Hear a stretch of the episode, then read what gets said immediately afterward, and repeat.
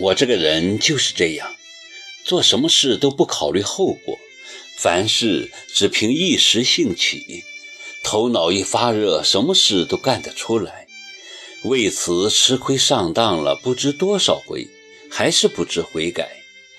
我的本意是想趁年轻拍一张这样的照片留着做纪念，等将来老了看，一定会很有意义、很刺激。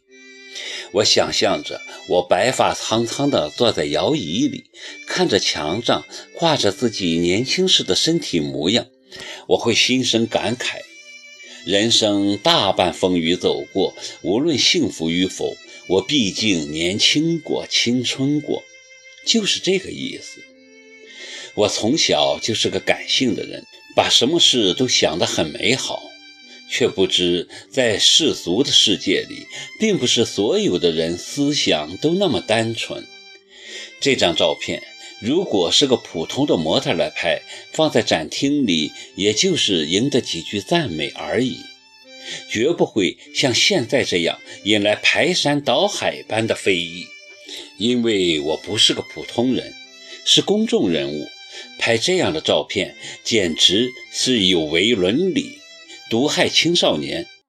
报纸上是这么说的，而事情一出。我就很清楚的知道，我的人生从此改写。果然，当天我就被电台停职，勒令回家写检讨。台长老崔在会上铁青着脸，这一次他没有保我，也保不了，因为我败坏了电台名声，罪无可赦。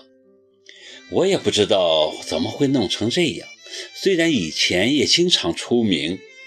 但从未像现在这样出的这么彻底，这么狼狈。这不是我想要的结果，而更让我没想到的是，来电台接我回家的人竟是齐树礼。毫无疑问，他也知道了这件事。摄影展的当天，他并没去，据说是把票给了他手下的人。就算手下的人没告诉他。报纸、网络肯定也会告诉他的。坐在齐树里豪华的大奔里，我一语不发，他也是。但他的样子很骇人，绷着脸，眼睛也没看我，额上青筋在很克制的轻跳。他在克制。到了莫愁居，他就没理由克制了，一进门就冲小四喊。马上去放水，给小姐洗澡，里里外外洗干净。小四吓得半死，战战兢兢地奔上楼。齐树礼是把我拽下车的。进了门，他把我朝客厅的沙发上一推，又冲上前揪起我的衣领，对着我就是两巴掌。我顿时被打得眼冒金星，还没哭出声，他又是两巴掌甩了过来，我当即被打得趴在地上。动弹不得，堕落！你想堕落是吗？齐树礼拉起我，又扬起了手，凶神恶煞的样子，恨不得把我撕碎。我闭上眼睛，等着他的巴掌，但是他没有再下手，猛地推开我，挥舞着双手，咆哮如雷：“你真是让我失望！你怎么变成了这个样子？你……”他指着我，浑身发抖，气得说不出话。这时，屋外下起了大雨，室内光线瞬间暗了下来。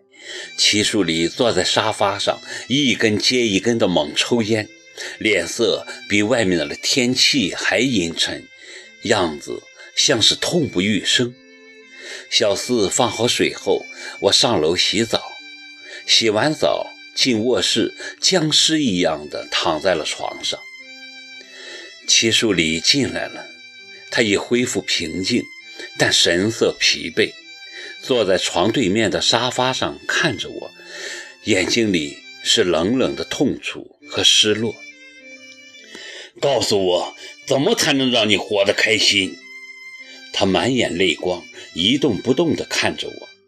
如果堕落能让你开心，我可以跟你一起堕落。我带你去美国。那里是堕落者的天堂，你想怎么堕落都可以。可为什么？为什么要选择跟高鹏这种人渣混？你就是这么糟践自己的吗？我瞪着天花板，泪水无声地躺在了枕边。他站起身，走到我床边，居高临下地看着我。如果没有人爱你，我可以给你爱，我的爱只对你敞开。你为什么宁可拒绝我的爱，而非要吊死在一棵树上呢？他就那么值得你付出吗？甚至可以让你为他堕落，为他作践自己吗？他指的是耿墨池。我闭上眼，心如死灰。他又说了些什么？我已没有印象，只知道他最后离开的时候，俯下身子，在我的额头亲吻了一下，说：“对不起，我不是有意要打你，我是真的很爱你。”然后他摸摸我的脸，依依不舍地离开了我的房间。出门的时候，我好像还听见他说了句：“我绝不会放过那个混蛋，你等着看吧。”英芝得到消息后，以最快的速度赶到了莫愁居，一进门就抱着我哭：“怎么会有这样的事情？天哪，你怎么可以允许这样的事情发生？”考儿，你不开心我是知道的，可是你知不知道你这样会伤害到很多人？你要我们怎么面对你？你这个样子让我们好难过。我看着他哭，一点悔意的表现也没有。英芝的眼泪没有让我心软，但接下来的事情却让我意识到这件事情有多严重。电台迫于舆论的压力，毫不客气地给了我最严厉的惩罚，我被开除了。